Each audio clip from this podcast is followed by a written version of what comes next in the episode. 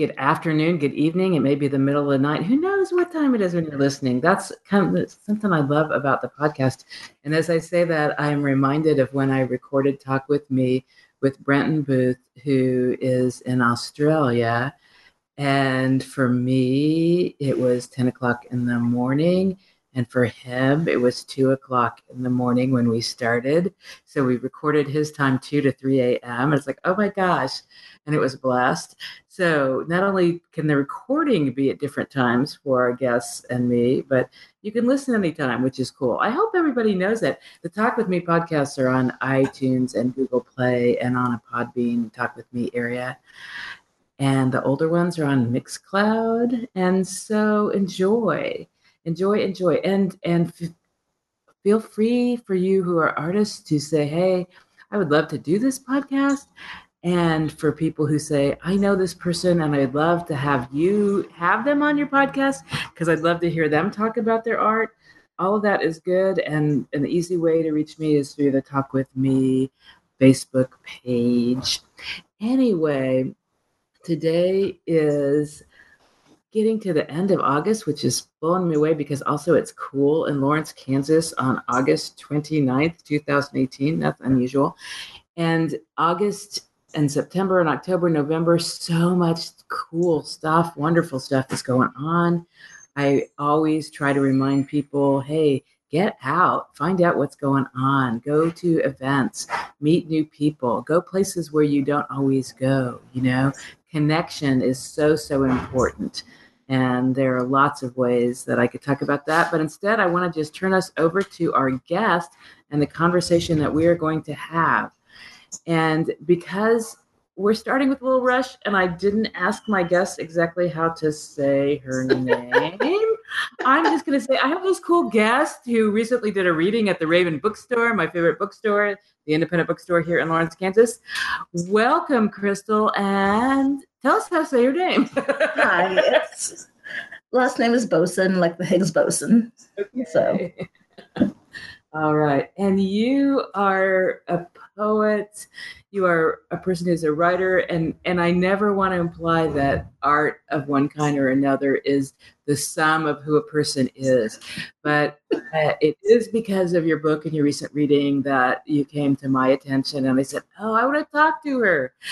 Tell us a little bit about you before we start into a more in depth conversation. Yeah, um, that's always an interesting question. I just kind of describe myself as kind of a weirdo. so that's an easy, quick description. But yeah, I've had a weird point in my life. I used to be a college professor and then I quit. And so that was my whole life plan gone. And now I have a corporate job, which is interesting.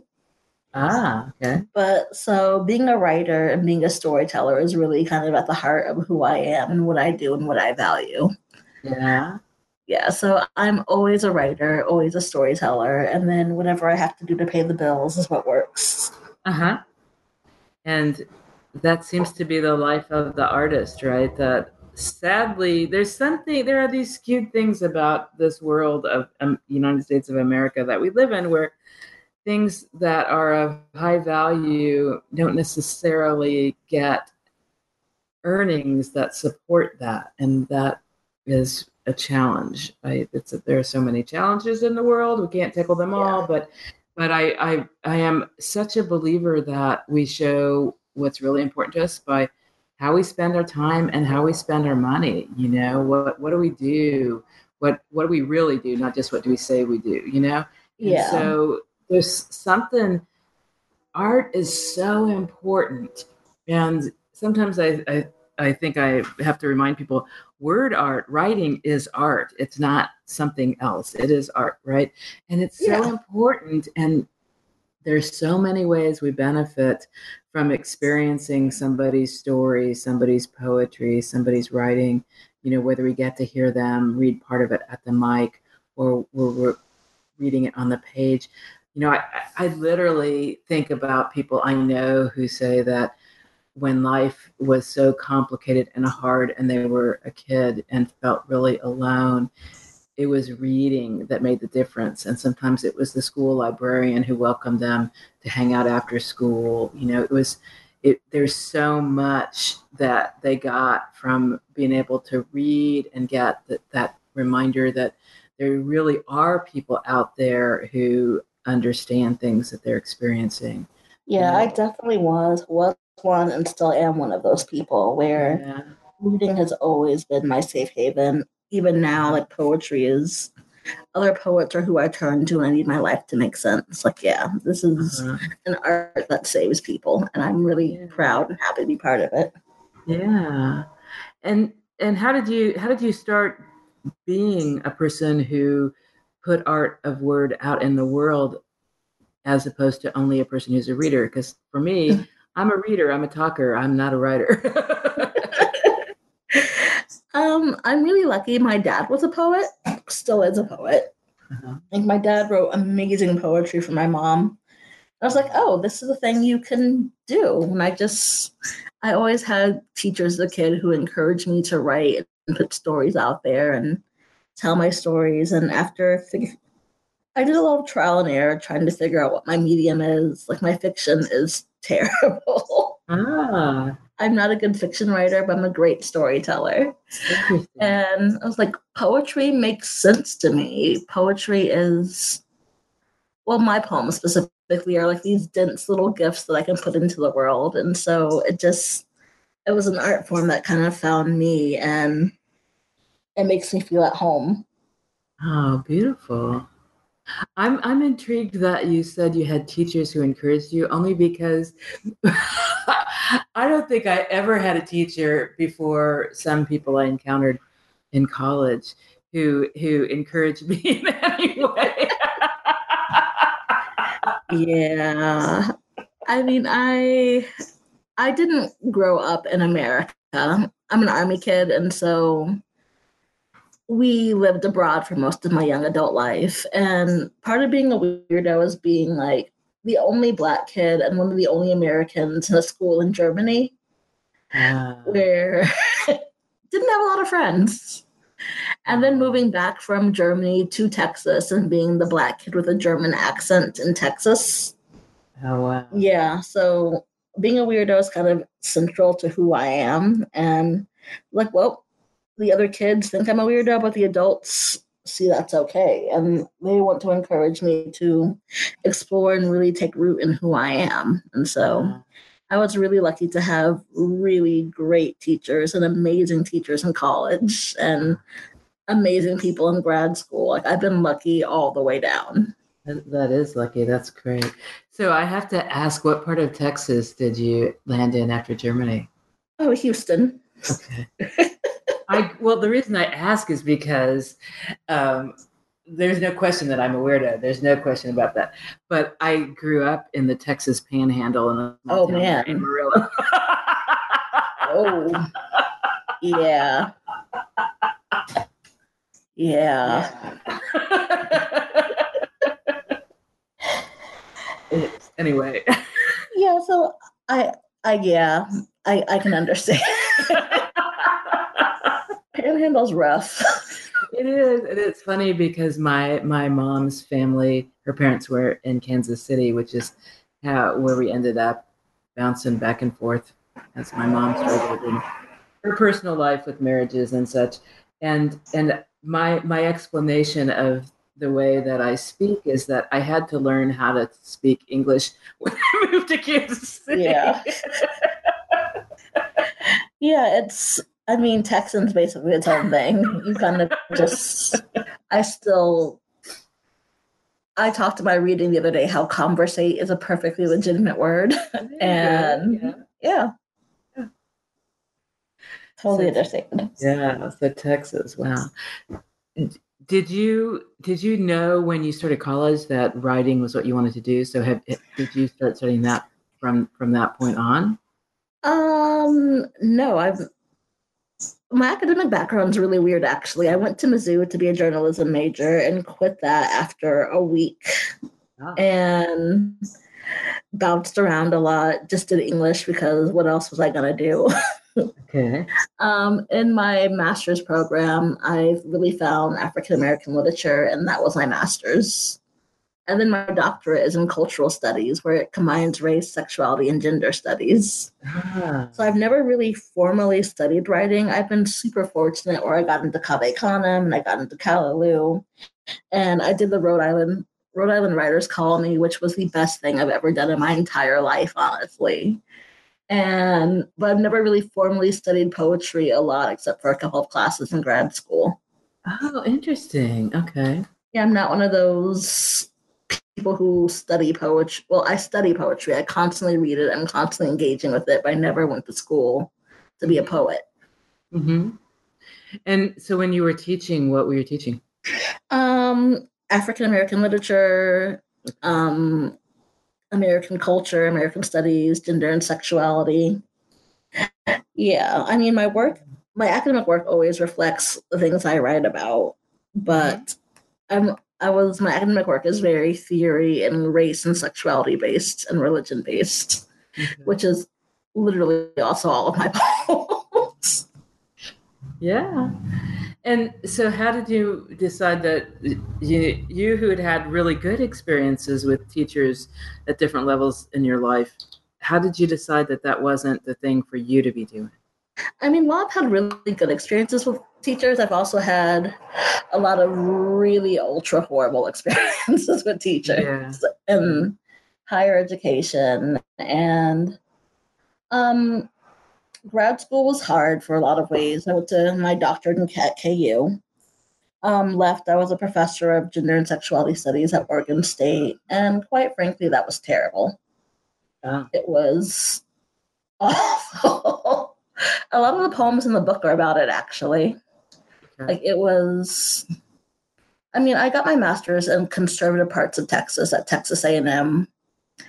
And so I was like, okay, I know exactly what racism and overt hate feels like until I went to Oregon.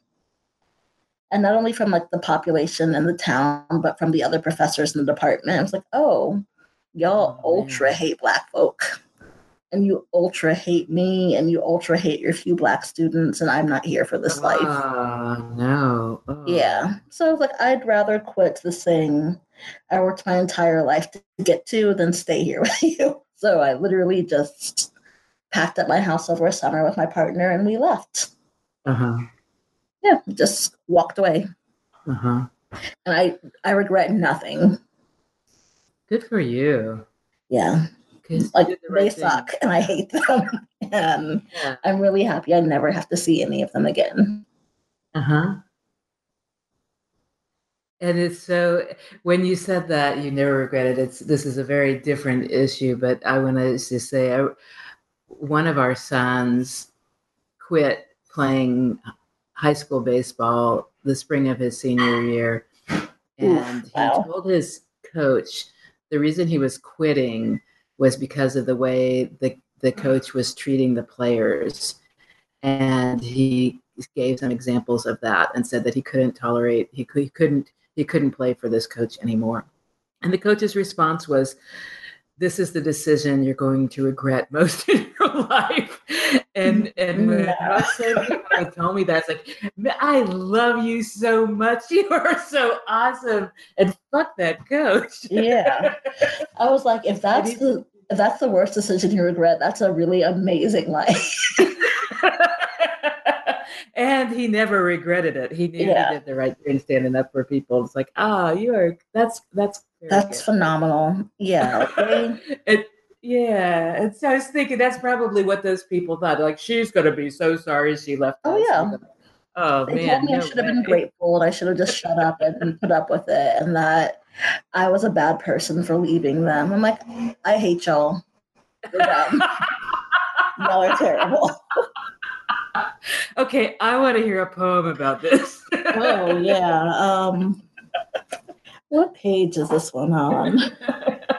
There's two, and I can read both of them because all of my poems are the shortest things on earth. okay. Um, so this first one, and it's really tied to just the place because I write about geography a lot. This one's called Oregon Goddamn. If you had loved me, you wouldn't have sent me north. They got no blood, got no salt, got no scripture, no teeth. There ain't anything here. Settling in is a fire ant on the meat part of your thigh. Heading out is the devil about to lay hands on his wife. Wow. Wow, wow, wow. And the second Oregon poem, and there's a funny, like not funny haha, but funny what is wrong with you people story about that. Uh-huh. Up in Oregon, they love to still say the words colored to describe black people, like they are racist with time machines. It's like I haven't heard that word since the 60s. So where did you even get this language from? Are you time traveling racist?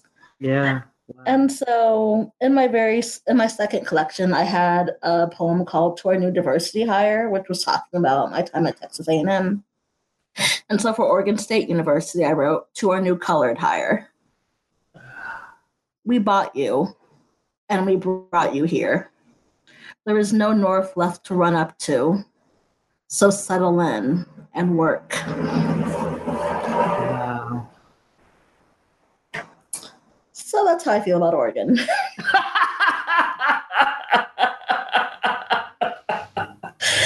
yeah.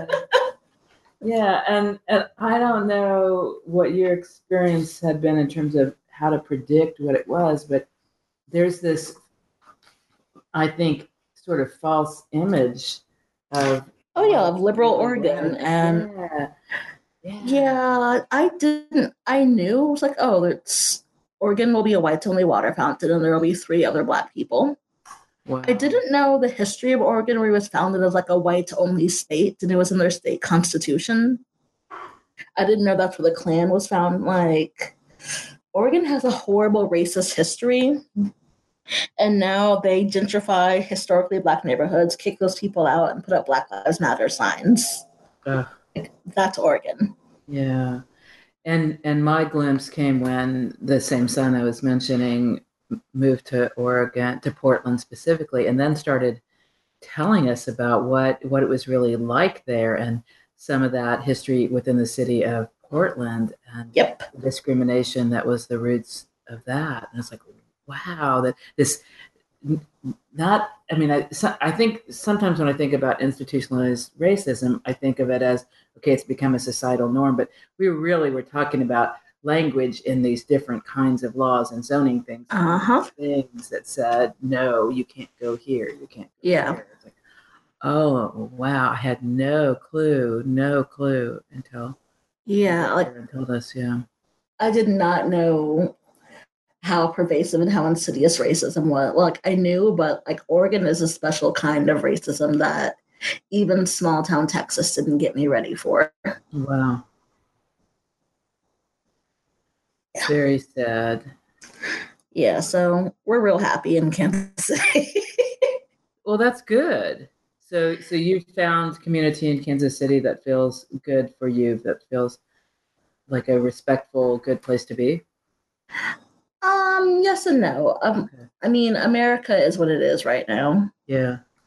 And as a queer black woman, the thing I'm trying to do the most in my life is privilege my own pleasure and privilege my own happiness.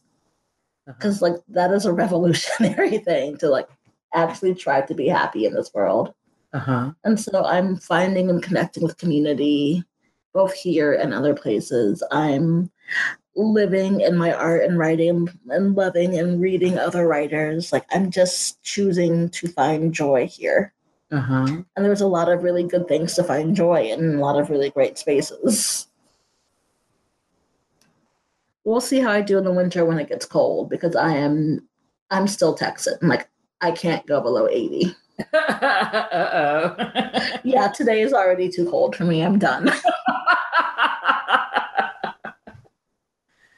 wow. Well, yeah. So this is obviously coming into your first winter in Kansas City, from what you just said. That you're. well it's not my first winter here i went to ku and we were here last year but every winter it's just Okay. It's a brand new and terrible experience every time I'm like oh yeah i hate this and my partner loves the cold. He's like, let's open the windows. And I'm like, no,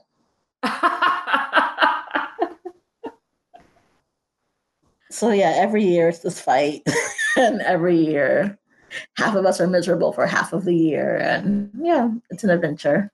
yeah. This is what love is. Oh, so is your partner perhaps the reason that Kansas City is your home at this point? Um, actually, yeah, Ben has been the best person ever, and we met in grad school Mhm. at KU because my advisor figured maybe if I loved someone, I'd be less mean to the other grad students who would say racist things to me. No, that's literally what happened. My people were saying mean things to me, and so I was hurting people's feelings. And my advisor was like, "Okay, let's find you someone." And so shoved Finn at me, and I was like, "I'm not going to fall in love with this person. We get married." And I turned the corner. I was like, "Ugh, this is it." Ah. Like I knew from the second I saw them that we were getting married, and Ah. and then Finn followed me to Oregon, and that was terrible. And then Finn followed me to DC because I wanted to get as far away from Oregon as possible. So we moved to DC. Uh-huh. And then November of 2016 happened. And I was like, I don't want to live here anymore. Yeah. but I've also dragged you across the country twice. You get to pick where we're going this time. And Finn picked Kansas City, and we're really happy here. Interesting, interesting, interesting. So in Kansas City, I think about Kansas City from the perspective of knowing poets and writers who were part of things like um, kind of, a, I think of Prospero's bookstore as a hub and Uptown Arts Yeah. Center performance space and this thing, the the Fountain Verse, KC Small Press Poetry Fest Oh, didn't know that was a thing. know about that. Oh my gosh. Okay, so October 12th through 14th. There's this weekend, mid October weekend, and people, um, there's a Fountain Verse um, website and there's a Facebook page, and the website has the schedule. They, they have people from presses from across the USA, from artisan presses, small presses, and then Wolfgang Carstens from Canada coming down and poets from all over and featured poets and workshops on getting published and, and just bringing together poets. And this is the third time for an event like this, although this is the biggest. um, That's amazing. Yeah, it is really amazing. So, yeah, you definitely want to, you know, if, you- if you are in town in Kansas City that weekend, to try to to do that. You know, get get over there. S- The connections. I mean, it's it's like summer camp for poets.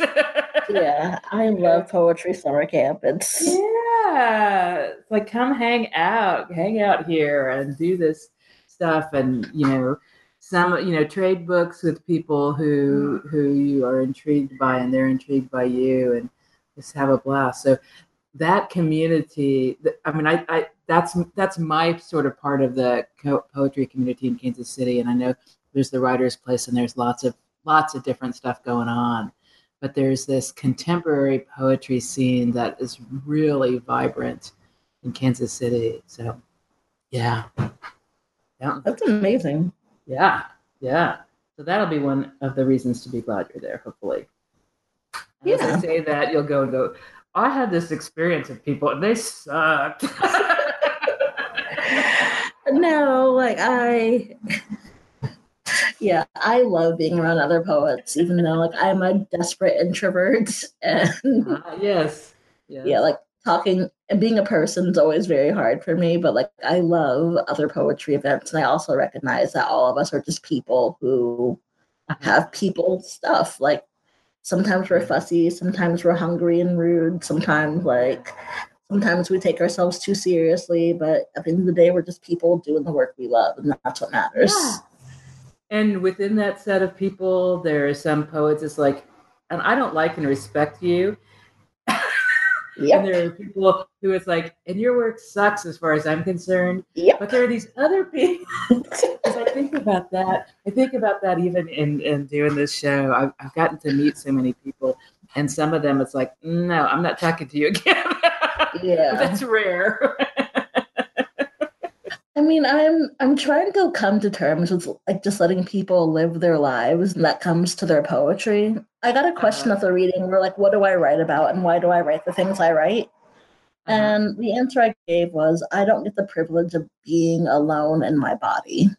Like I'm a black, queer, fat Southern writer. I write Yeah. stories for like all the black queer women who are ignored, and all the women who are ignored, and all like people who are marginalized, people in my family who didn't get educations to tell their own stories. Like I'm writing, Uh-huh. I have the responsibility to tell stories for all the people who can't. Yeah. I don't get to like write about my cat and my mailboxes. Like I don't get to write selfish poetry. But if you Uh-huh. want to write poetry about things that are just very tied to you and like that's fine too.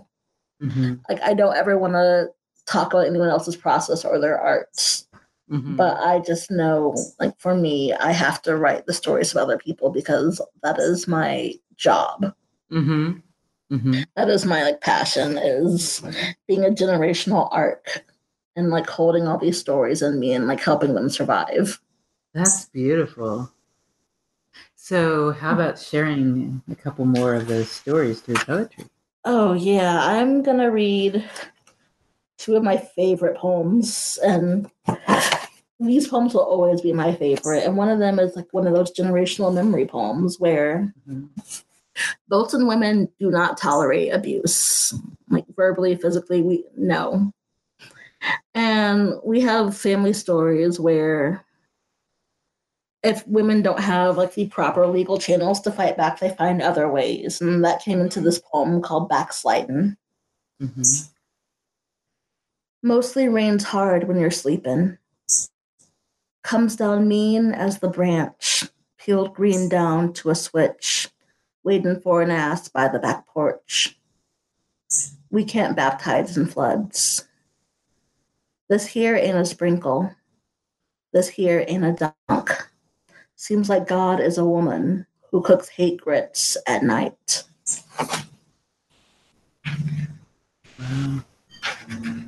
Like I love the idea of hate grits Uh-huh. because if someone's if you're expected to do domestic work and if you're expected to cook and provide for your family and like that's your only outlet and that's your only way of protecting yourself Mhm. a pot full of hot grits into someone's ear at night is a really good defense mechanism Mhm. so i love that idea of making the domestic your salvation Mhm. Um, another story we have is Bosons always live on high ground. I live in Kansas City on the north side of the river on top of a hill from the very highest point I can. Like the idea I write about floods a lot and the idea of floods terrify me because it's just an ultimate act of maliciousness. Uh-huh. And what does it mean, especially for I have family in Houston, I have family in Louisiana. What does it mean for Black folks to survive floods and Yeah. survive in these impossible situations where the whole world and sometimes even God are just like, I hate you, you have to die. And by the way, that's why we made you live there because you'd be at risk. Yeah. Basically, yeah. Yeah. Yeah. And so I'm, my works are always God haunted and water haunted, basically. It's a really good way to put it. And so I wrote God Willing and the Creek. Ah. Granddaddy paid for this land, and these trifling ass levees can't hold in a piss. We got water, rot, and no floor. We ain't leaving this house. Crawdads in the carpet means we ain't gonna starve. Go on and wait out the rain. We can't move on out what the devil moves in. Yeah. So in your family, because as you you say, you know that that you're telling generational stories, and you mentioned that your dad wrote poetry, that your dad was a poet. Were you around extended family and hearing stories? Um, not till I got older, actually. We grew up in abroad for most of my young life. Yeah. And then we came back to the States and kind of just reconnected with family. And I'm still in the process of reconnecting with family, Mm-hmm. which is always a weird thing to do as an adult, especially since I'm very different than most of my family. Mm-hmm. But they've, most of them have really taken to just like loving me and loving Finn and figuring out how to be a family despite that I'm a weirdo. That's basically what it comes down to. And so I'm also the last born of the last born on both sides, actually. Uh-huh. And so it's kind of my job to collect these stories and collect who we are and be a hub for all of this. Uh-huh. So, in your generation, are you saying no one has children too? Um, I have one cousin who does now. Uh huh. Yeah, but most of our, like most of my swath of folks, yeah, none of us except for one person has kids. Uh huh. Well, my no, that there's two of us. My sister has a stepson now, and I. But yeah, and they're not coming from me. Well, and whether they come for you, but but in terms of in your your how your life progresses, you don't see children being part of your life at some point. I don't know. Children, I mean. I honestly, that's a really, it's a question I think a lot about because my partner is white. And I always think about what it would mean for them to raise a black child. Mhm. And yeah, I'm like, I don't know if we as a family are ready for that. Mhm. And I also, just in terms of me having a kid, I had, I, yeah, I watched someone give birth once, and so I was like, nope, nope, door closed. Hard no. I was Yeah. also born with a full set of teeth, and so I don't want some razor tooth shark baby gnawing on me. That's great. And yeah, like I might adopt when I'm a grown up and have my life together, but also mm-hmm. that I'm not a grown up right now. Yeah, and and I, I I was by no means pressuring, but I think Oh no. no, and I know I was thinking that to have a family generation, you know, that that youngest generation not having children, and I don't know how many people are in your that generation. A billion of us. It, that's very interesting to me that that so only two have children in their lives in terms of in their own family. That's, you Yeah. know, But I feel like I have the best of all worlds because there are, and not that they're my children, like I'm infantilizing them, but I have former students who uh-huh. I still love and keep in contact with, who constantly support me and I support them. And Yeah.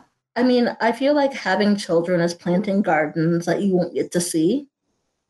And but like really, you're planting seeds in people and helping them Yeah. grow, but like you won't be around for them forever. right. And that's also kind of how I felt about teaching, where I got to plant seeds in people that I won't ever get to see, but Uh-huh. and like it's both helping them grow and in some ways to carry my own mortality, immortality through other people. Uh-huh. So do you uh, are you looking for what the next way will be that you will have that Yes. kind of relationship? Yeah.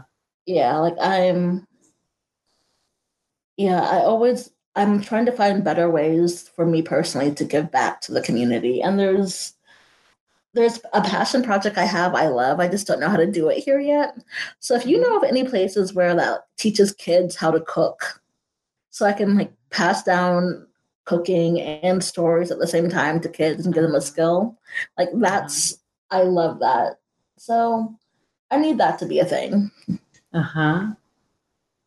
yeah, that's the kind of work I would love to do. And so uh, I think about well, for example, if you if you wanted to do something like that um, with queer youth in particular, then Yes. you know, okay. So I can I can send you since you probably don't already know it. I can send you the the information about the the main longstanding support for queer youth in Kansas City, and and maybe at some point you can go, hey, I want to do this thing. I want to cook and have storytelling with these kids. I want to be able to do this thing together. What do you guys think? Let's make this happen. yes, let's please, please, please, please, let's do that. That would be yeah. amazing. Yeah, and and I do I do have that information not at the top of my head, but so in Lawrence on October twentieth, we're hosting these these two guys, um, James Lacine and Ryan Amador, who are um, queer artists who do this project called Future Perfect Project, and it's a storytelling and songwriting workshop for queer youth. And so when I was talking to James, he's in New York and Ryan's in California, and they're coming to do this thing, and they don't charge to do it, and so the youth will get to do it with no no charge. And we're we're you know figuring out food and all this stuff. There's a set of us who are who are planning this thing, um, and so I I contacted um, one of my friends in Kansas City, Jen Harris, who's a poet. Oh yeah. Well, okay, so Jen had been on the board of this organization, and then she, she and Paula were living in Denver, and she's back in City, blah blah blah. But anyway, so Jen said, "Oh, here," and, and MG Salazar. They said, "You know, here, here are the people that you want to talk to." So I have, I do have that information, um, and I amazing. If I talked about it, I remember, but I can't think of the name. yeah anyway so so cool. Because see this is my thing. Okay so i'm the social worker who's my my as i say to my friends my my job is helping people stick around learn stuff so that they can have life that they are glad to live with. Yes. you know? that that's what to me suicide prevention is about. It's not just say no don't do this stuff to kill yourself but let's figure out how to help you have the life that you realize there are some great things and yeah there's some shit that happens to all of us but there are great things and i'm glad to be alive you know? Yeah. And so i think about well doing like the cooking and storytelling doing that thing with youth then you're going to have youth who don't have that positive nurturing adults. As i as i said to a friend of mine who started working in the high school here with kids with different behavior issues and and um, some developmental disabilities, autism, and different things. You know, I said, you know, you're one of those people who you look those kids in the eyes and you see the light in them and you reflect that back to them and that is a gift that stays with them all of their lives you know yeah. it's like and and some of us as kids don't have those people around us readily you know we don't that's not our family that's not our teachers that's not the adults that we're with most of the time. But then somehow we are brought with this adult who is that person.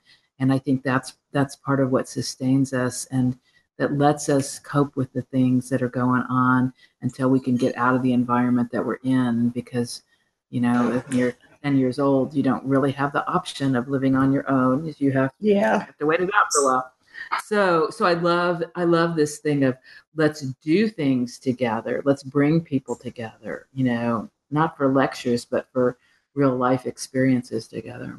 Yeah and for kinship and for i mean the idea of just storytelling the bad things too was so important. Mm-hmm. and it's just giving voice to those stories where this is when I went to Cave Canem, they talk about the thing called the hard poem. And you write the poem about the thing that is too painful to talk about. You write the thing that has been eating you alive. Mm-hmm. And it's not like it's not to replace therapy because I firmly advocate and believe in therapy. Mm-hmm. But it's this idea of storytelling and putting in the world and giving a voice not only to your experience, but for all the people who don't know how to voice the thing that they're suffering through. Right, right. Yeah, like yeah. I feel like poetry is for me so good for that. And Mm-hmm. yeah, like in the bitter map, the whole bitter map is a collection of that, but like I wrote my hard poem and put it like in the very middle of the collection. Mm-hmm. So I was like, well, we have to give voice to these things for other people, not just ourselves. Right, right. That's beautiful. Tell, but I'm. I have talked. I'm trying to think. Um, Natasha Ria El-Scari is another poet in Kansas City, and I don't know if you've met her yet. I have not. Okay, because I I'm sure that when I first met her and we were talking about things, that she's also part of Cave Canem. Can you tell us some about that? Because I'm actually not uh, at this moment. It's Yeah. yeah. I'm, I recognize the name, but it's not. My brain's not firing. Going, oh yeah, that's what that is. Yeah, Cave Canem is, I mean, amazing and life changing. What it was for, what it is on paper is it is a hub for Black poets to come together and share and write and just be in a space of Blackness where you don't have to explain who you are and your art to others. Like it's just a community for Black art to get together, and it's it was so life changing for me in so many ways. One, I did this on the tail of Oregon, where I was one of three ah. Black people in a space like that, and the Rhode Island Writers Colony, which I still plug that as the best thing on earth, honestly. But Cave is this Black art space, and I met the most amazing writers and poets. And I'm going to plug my best friend on earth, Kim Marshall, who I met there, who writes these amazing poems and helped me nurture my own artistic voice. Like it's a place for a community where you get together and you just are yourself and be yourself and write without the pressures of having to explain who you are or how you do it or like Mhm. no this poem is not about slavery Mhm. Mhm. Yeah it's such a great space. I love it. And and I love what you just said, and it's kind of weird, but it parallel. But part of what I love about it is it parallels this thing that last night was a meeting of the support group that I host for people who've lost loved ones to suicide, and there was somebody who was there for the very first time, and so when they're somebody who's brand new, I, I say a little bit more about sort of what this thing is that you've this space that you've just walked into. And and one of the things that i was saying is that you know this is a place and it's it's this parallel to what you just said. This is a place where everybody in the room gets that there's this experience that we've all had of losing loved ones to suicide and that changes us in different ways. And it and it is part of what affects the way we walk through the world from that point on. But yeah. not the only thing we talk about in this room because we can also talk about other things that are going on in our lives that are important and hard or good. And everybody also knows that there's that layer that it's different because of that suicide loss you know? And and you don't have to say all the words which is just what you were saying about Cave Canem is that it's that place where there's a there's a level of understanding that's different than in other art spaces yeah you need sometimes in writing the community is what sustains you and you need a community of people who understand and can be present with you in every way possible Mhm. Mhm. and so that's what cave is Mhm. And so, are there like regional gatherings so that you actually get in, to be in the room with people periodically? um it's they have a lot of stuff that's in new york Okay. which i feel is very regional Okay. yeah, like yeah. I feel like New York writers are very regional writers, but I don't think they consider themselves regional writers. Okay. But yeah, there's a lot of stuff in New York. There are traveling things, but because I have a nine to five, it's a lot harder for me to connect into Yeah. them. Have the once a year big gathering that I'm gonna try to go to this year. Uh huh. Cool. So, I started the conversation with you by email because of your book and your reading. And so I always encourage people to buy books. Yes. So tell us a little bit about how people can spend money supporting your work and enjoying it because they then have their own copy on the page. yeah, this is my poems are I'm very much a page poet I'm like they look they do double duty on the page. And so I firmly suggest you buying one. If you are in Lawrence and want to get an autograph copy, I think the Raven bookstore has two left and they might be ordering more and I'll come and autograph them. Uh-huh. So if you want to run to the Raven and get a beautiful autograph copy with my own personal cartoon signature, you Ooh, should do that. Oh yeah. There's also um, the easiest way to buy them right now is through the press, and that's Honeysuckle Press. Okay. And I will email you a link after this where, yeah, you can buy them online. There's also a link to it on my Instagram, which is Dr. Boson, on like whatever the Instagram thing is, and it has that. And uh-huh. on my website, which is crystalboson.com. I try to make it easy for people. Yeah, yeah. It has my a link to buy this one and my second chapbook, the Queer Texas Prayer Book, which is kind of like a prequel. That's a great yeah, I I'm I'm so haunted by floods, God, and Texas. like yeah. those are things I can never really get away from, even though yeah, it's so weird how those things from your childhood just constantly mark you, and no matter what you do or no matter how you live, they're always there. Mm-hmm. Mm-hmm. Yeah. So Honeysuckle Press, or my website, or my Instagram. If you want to go through my Instagram, you can see how amazingly cute I looked at my reading on Saturday because I looked All phenomenal. Right. All right.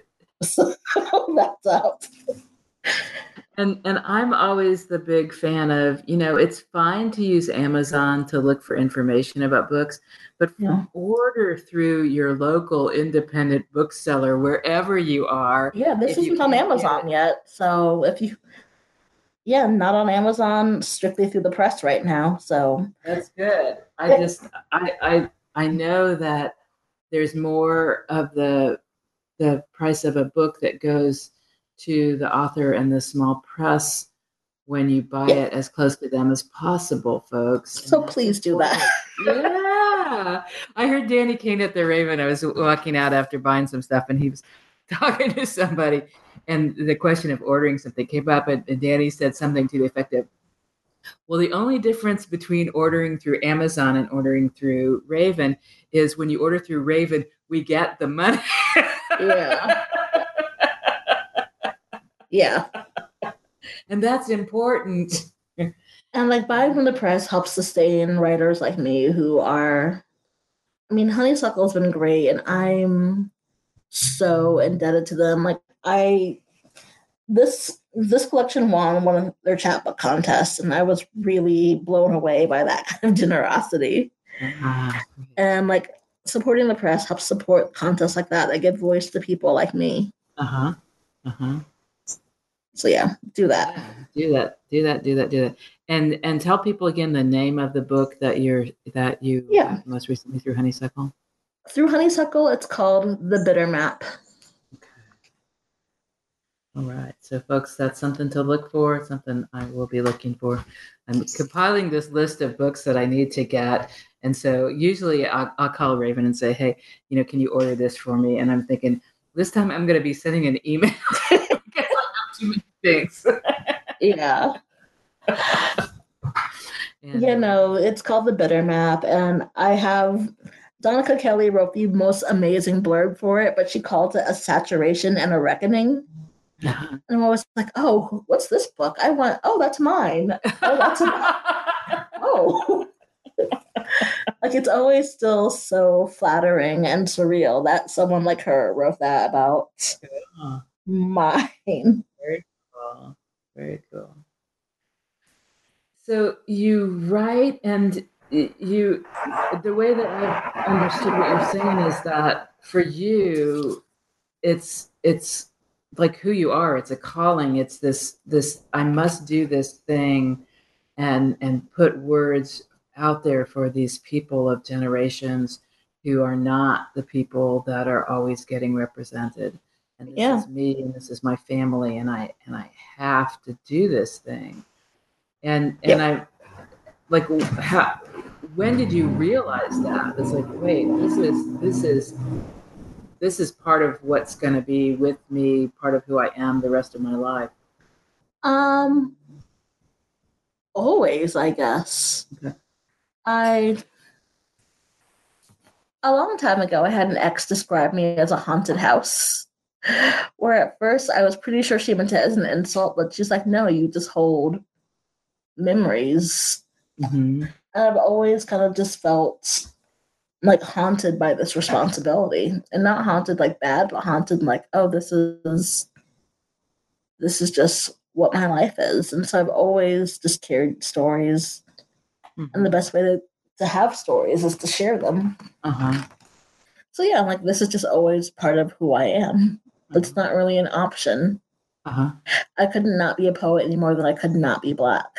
Uh-huh. Like it's just an experience that's painful and exhausting, but I wouldn't trade for the world, and that's inherent to who I am. Mm-hmm.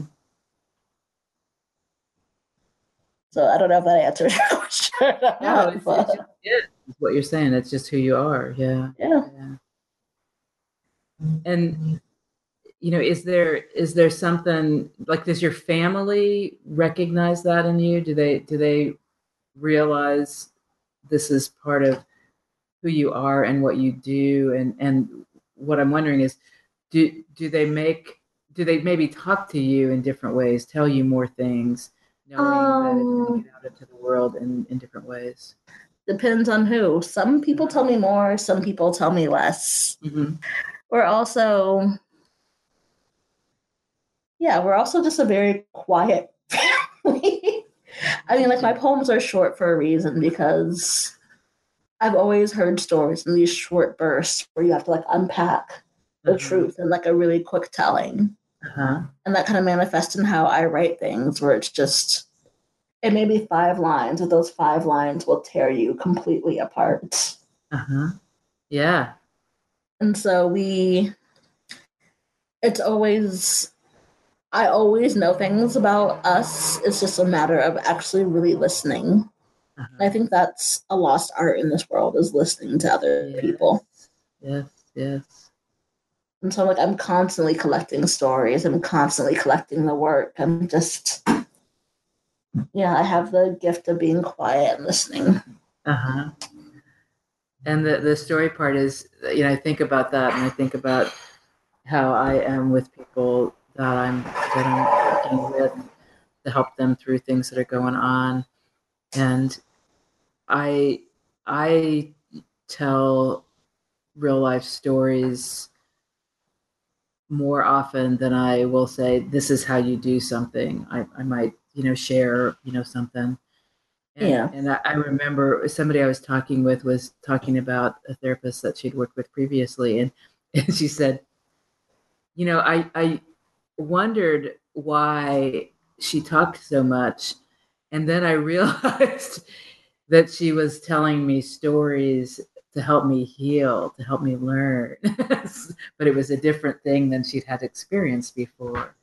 And, Yeah. and I was thinking, yeah, that's that that's what comes naturally for me a lot of times as people are talking. It's a way of building that connection and empathy and hope, not not taking over and, and hogging all the time, but sometimes you know, and and I'll tell people this from the other side, which is, you know, as I'm talking and hearing your story, mm-hmm.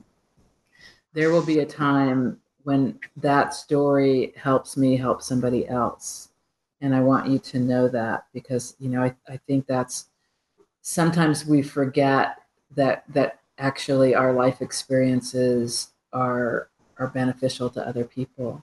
We Completely, about yeah. the you know the the hard part of it and they're wishing it hadn't happened and then to also realize that because you've had the strength to share it in whatever way you can benefit from some of that release that happens letting it see the light of day but also that it can help somebody else who hears it you know and that Yeah. that that is really important That's yeah, that's why we do what we do. I want to help people heal from their own trauma through the telling of mine. Yeah. So we only have a few more minutes before you need to to get out to your next responsibility. And I wonder I I want to give you that time, you know, the the next 5 minutes or whatever before you're too rushed with your next thing. Um and if there are if there are uh, poems that you want to, oh, you know, I'd really like to, to have people hear this one? Or, or any other way that you would like? Yeah, um, I have time for two more that I feel like are good ways to close a day. well, not good, but like the good ways to just sort of sum up the work I want to do in this experience and just kind of as like that memory thing. Mm-hmm. Um, I'm gonna finish up with oh, I'm gonna read a Kansas poem actually. Okay. Um, this one's called 12 Hours as the Crow Flies. You know what a long drive is.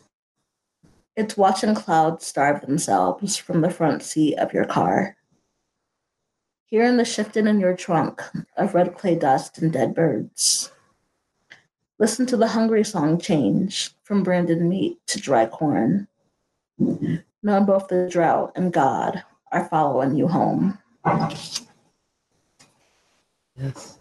And I want to end with my title poem, Bitter Map, which is I prayed a lot leaving Oregon and just getting to Kansas because that drive from DC to Kansas was rough. And I feel like this sums up all the ideas of storytelling. So here's a bitter map. Good God. All I'm asking for is one damn place on one damn map that I won't die in or getting to. Yeah. Thank you so much. Thank you. For joining me. This has been wonderful, inspiring, thought provoking, fun, all those good things. And listeners, I, I want you to make sure you know we've been talking, you've been listening, the poet Crystal Boson, B O S O N. You can find her website. You can find her work through Honeysuckle Press. You're in the Lawrence area, you can probably get one of those copies at the Raven bookstore or ask them to get another one for you. It's all good. So, thank you so much. Thank you. This has been more than a pleasure. Wonderful. And and thanks Daniel Smith who um, does those technical things. So I get the joy of focusing on the guest and listeners. I hope that you're enjoying this as much as we did. And keep listening, keep doing good stuff, keep buying books. Yes, yes, yes. And so yeah, books. Uh, buy books, buy books, buy books. all right. Thanks. So long.